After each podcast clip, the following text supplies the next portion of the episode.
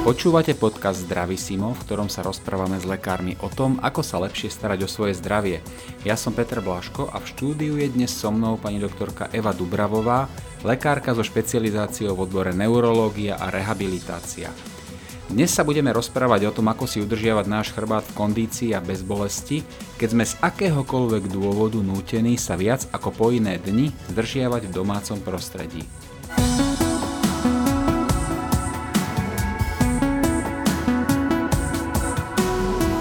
Eva, vítaj u nás. Ďakujem veľmi pekne. Posediačky trávime až 60% dňa. Sedíme pri jedle, do práce sa presúvame autom alebo MHD, sedíme v práci, sedíme na káve, sedíme pri televízii. V čase nariadenej zníženej mobility sa podľa rôznych zdrojov čas strávený posediačky podľa niektorých zdrojov ešte o 20% predlžil. Eva, aké riziko pre náš pohybový aparát, špeciálne pre náš chrbát, predstavuje predlžovanie času, ktorý trávime posediačky? Presne ako si povedal, naši predkovia dlhé 10 ročia, storočia, možno tisíc ročia e, svoj pohybový aparát zaťažovali chôdzou, behom a my posledných 20-30 rokov naozaj veľa sedíme. Chrbtica predstavuje základ nosného systému organizmu. S chrbticou je spojených viac ako 120 svalov. Eva, čo sa deje so všetkými týmito svalmi, keď sa náhle zmení spôsob ich zaťažovania? Tak e, vo všeobecnosti e, my v rámci pohybového systému alebo v rámci fyzioterapie delíme svaly na také dve veľké skupiny. To sú svaly, ktoré sa majú tendenciu skracovať a svaly, ktoré majú tendenciu oslabovať sa. Možno táto doba, keď e, sme viacej doma, keď práve viacej sedíme, alebo keď robíme pohybové stereotypy, ktoré, na ktoré nie sme zvyknutí, sa táto svalová disbalancia alebo nepomer e, týchto svalov môže zvýrazňovať. Vieme, že medzi základné príčiny vzniku bolesti chrbta patrí práve ochabnuté svalstvo v dôsledku mála pohybu alebo naopak preťažené svalstvo v dôsledku nečakaného pohybu. Poznajú lekári odpoveď na to, ako dlho trvá, kým sa dostavia výsledky nepohybu? Tu možno ani e, není otázka, že ako dlho. Určite e, to, že ten nepomer je tu väčší a že tá svalová disbalancia sa zvýrazňuje, nie je vhodné to, že tie svaly, ochabujú, ktoré ochabujú, ochabujú o to viac a tie, ktoré sa skracujú, sa skracujú o to viac, je tu určitým spôsobom riziko. Na to, aby tie svaly naozaj nejako mohutne atrofovali, tam je potrebná úplná inaktivita, čo si myslím, že, že až toto našim ľuďom teraz nehrozí. Povedali sme si teda, ako nepriaznivo vplýva na náš chrbát nedostatok pohybu. Môže byť spúšťačom bolesti chrbta aj dlhodobý stres alebo napätie? Keď e, sme v takomto napätí, keď máme obavy o seba, o svojich príbuzných, alebo keď vidíme, čo sa deje vo svete, tak to napätie zvyšuje e, aj e, napätie našich svalov, trapezových svalov, svalov šie a toto môže spôsobiť, že nás povedzme začne bolieť hlava alebo chrbtica Takže tam to prepojenie tej psychiky e, vždy je a v tejto situácii môže byť ešte vystupňované alebo zvýšené. Pohyb utužuje zdravie, zlepšuje imunitu. Ako často mám cvičiť? E, koľkokrát týždeň, aby sa dostavili výsledky? Jednak z hľadiska spevnenia svalstva, ale aj teda navodenia si a zlepšenia si nálady. Možno by som aj povedala to, že je dobre začať deň tým, že si rozhýbeme naše klby, pretože je jedna taká skutočnosť, že naozaj my nevyužívame úplne svoje pohybové možnosti. To znamená, že stačí napríklad rozhýbať zápestia, členky, ramenné klby. E, potom je dobré počas dňa, ak sme v nejakej statickej polohe, napríklad dlhšie sedíme, urobiť si prestávku a vtedy má význam napríklad uvoľniť tie preťažené svaly. E, má význam aj raz za deň alebo dvakrát za deň je lepšie si to možno rozložiť do nejakých 10-15 minútoviek alebo aspoň trikrát do týždňa, povedzme 20-30 minút aj sa venovať posilovaniu svalov a pravda, že aj e, nejakému kardio cvičeniu, pretože aj náš kardiovaskulárny systém by sme mali e, z času na čas maximálne zaťažiť. Čiže okrem stretchingu a takých tých uvoľňovacích, naťahovacích cvikov je dobre zaradiť aj posilňovanie. Áno, aj, aj posilovanie, aj uvoľňovanie a rovnako aj kardiocvičenia. To cvičenie je vhodné každý deň. V tejto situácii si to môžeme dovoliť. Radšej si to rozložiť na viackrát, dvakrát denne alebo trikrát denne. Tu je aj e, dôležitá tá skutočnosť, či ten človek doteraz športoval alebo na aký druh pohybu, športu, záťaže je e, zvyknutý. V poslednom období sme si nadmieru užili prácu z domu a je pravdepodobné, že jej význam a rozsah budú naďalej narastať. Na čo si máme dať pozor pri práci v domácom prostredí, napríklad s notebookom? Pracovať s notebookom na gauči, ten notebook je položený na kolenách, e, to naše držanie tela, tú našu svalovú disbalanciu naozaj len prehlbuje. Lebo keď si predstavíte takého človeka, tak má vlastne vyhrbený chrbát, má oveľa viac predsunuté plecia, predsunutú hlavu, kolená, má kolená bedrové klby, drží e, v uhle, ktorý je určite menší ako tých 90 e, stupňov. Je lepšie, ak e, si ten notebook postavíme na nejaký pracovný stôl a snažíme sa dodržať ten správny set.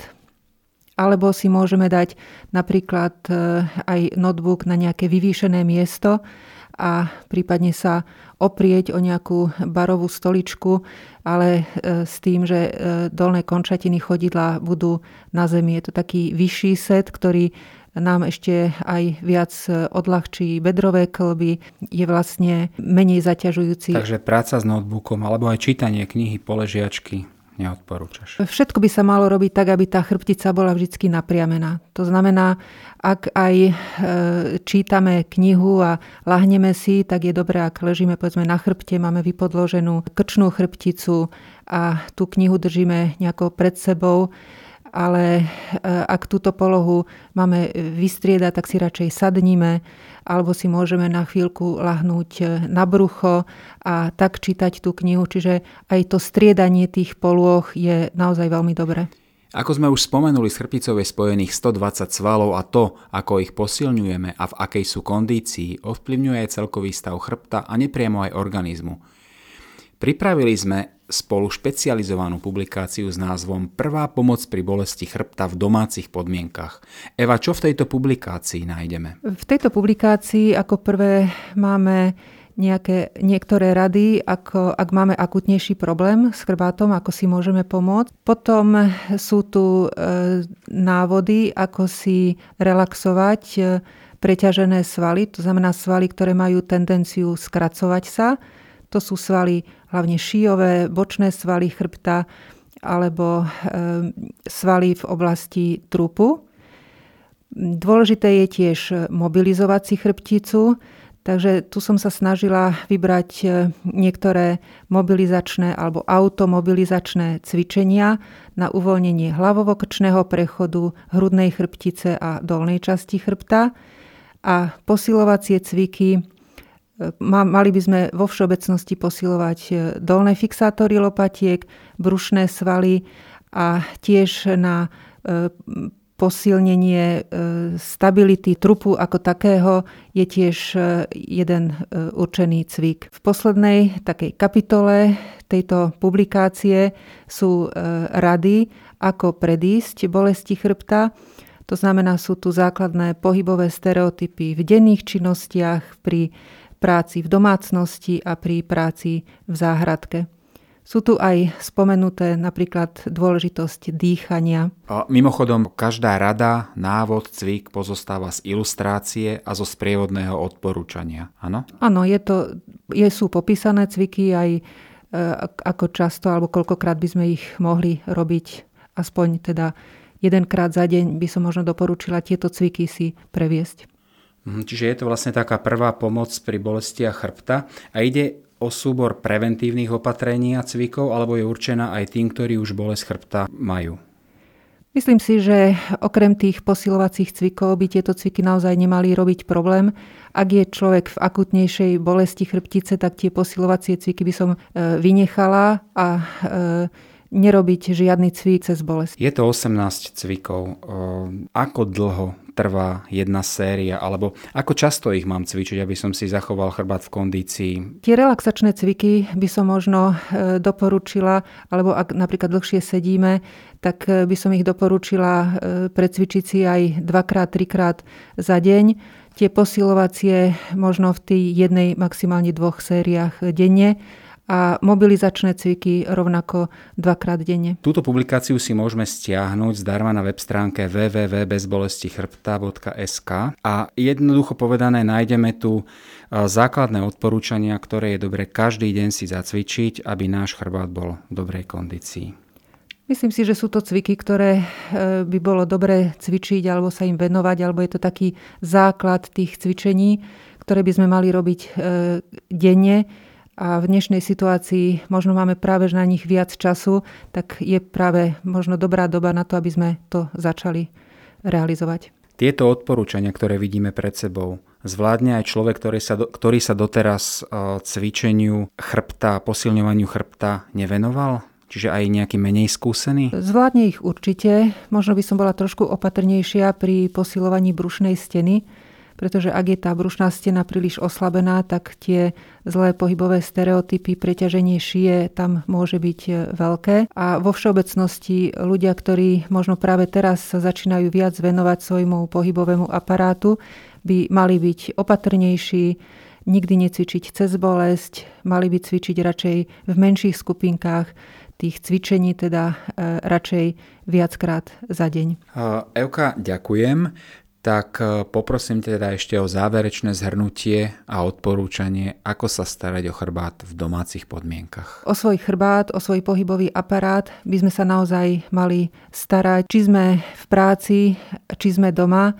A ak sme doma a zmenili sa naše pohybové podmienky, naše pohybové možnosti, tak skôr to brať ako výzvu na to, aby sme sa so svojím pohybovým aparátom naozaj zoznámili, Tí, ktorí svoj pohybový aparát doteraz rozvíjali, môžu na tomto stavať. Tí, ktorí svoj pohybový aparát doteraz možno viac zanedbávali, možno práve nájdu e, dobu, aby sa začali tomuto venovať. Takže na svete je komplexná publikácia, ktorá nás prevádza 18 základnými odporúčaniami, ako sa starať o chrbát, keď sme v domácom prostredí. A keďže obsahuje cviky, platí, že lepšie raz vidieť ako stokrát počuť. Publikácia je na stiahnutie zdarma na web stránke www.bezbolestichrbta.sk. Všetkých 18 odporúčaní vrátane cvikov absolvujete v priebehu 15 až 20 minút. A ak sa vám to podarí viac ako 4 krát týždenne, váš chrbát vám takto vynaloženú energiu štedro vráti. Dnešné Zdravý Simo sa končí. Aj túto epizódu nájdete vo vašej obľúbenej podcastovej knižnici. Vaše názory alebo otázky nám napíšte na našu facebookovú stránku Zdravisimo podcasty o zdraví. Ďakujeme.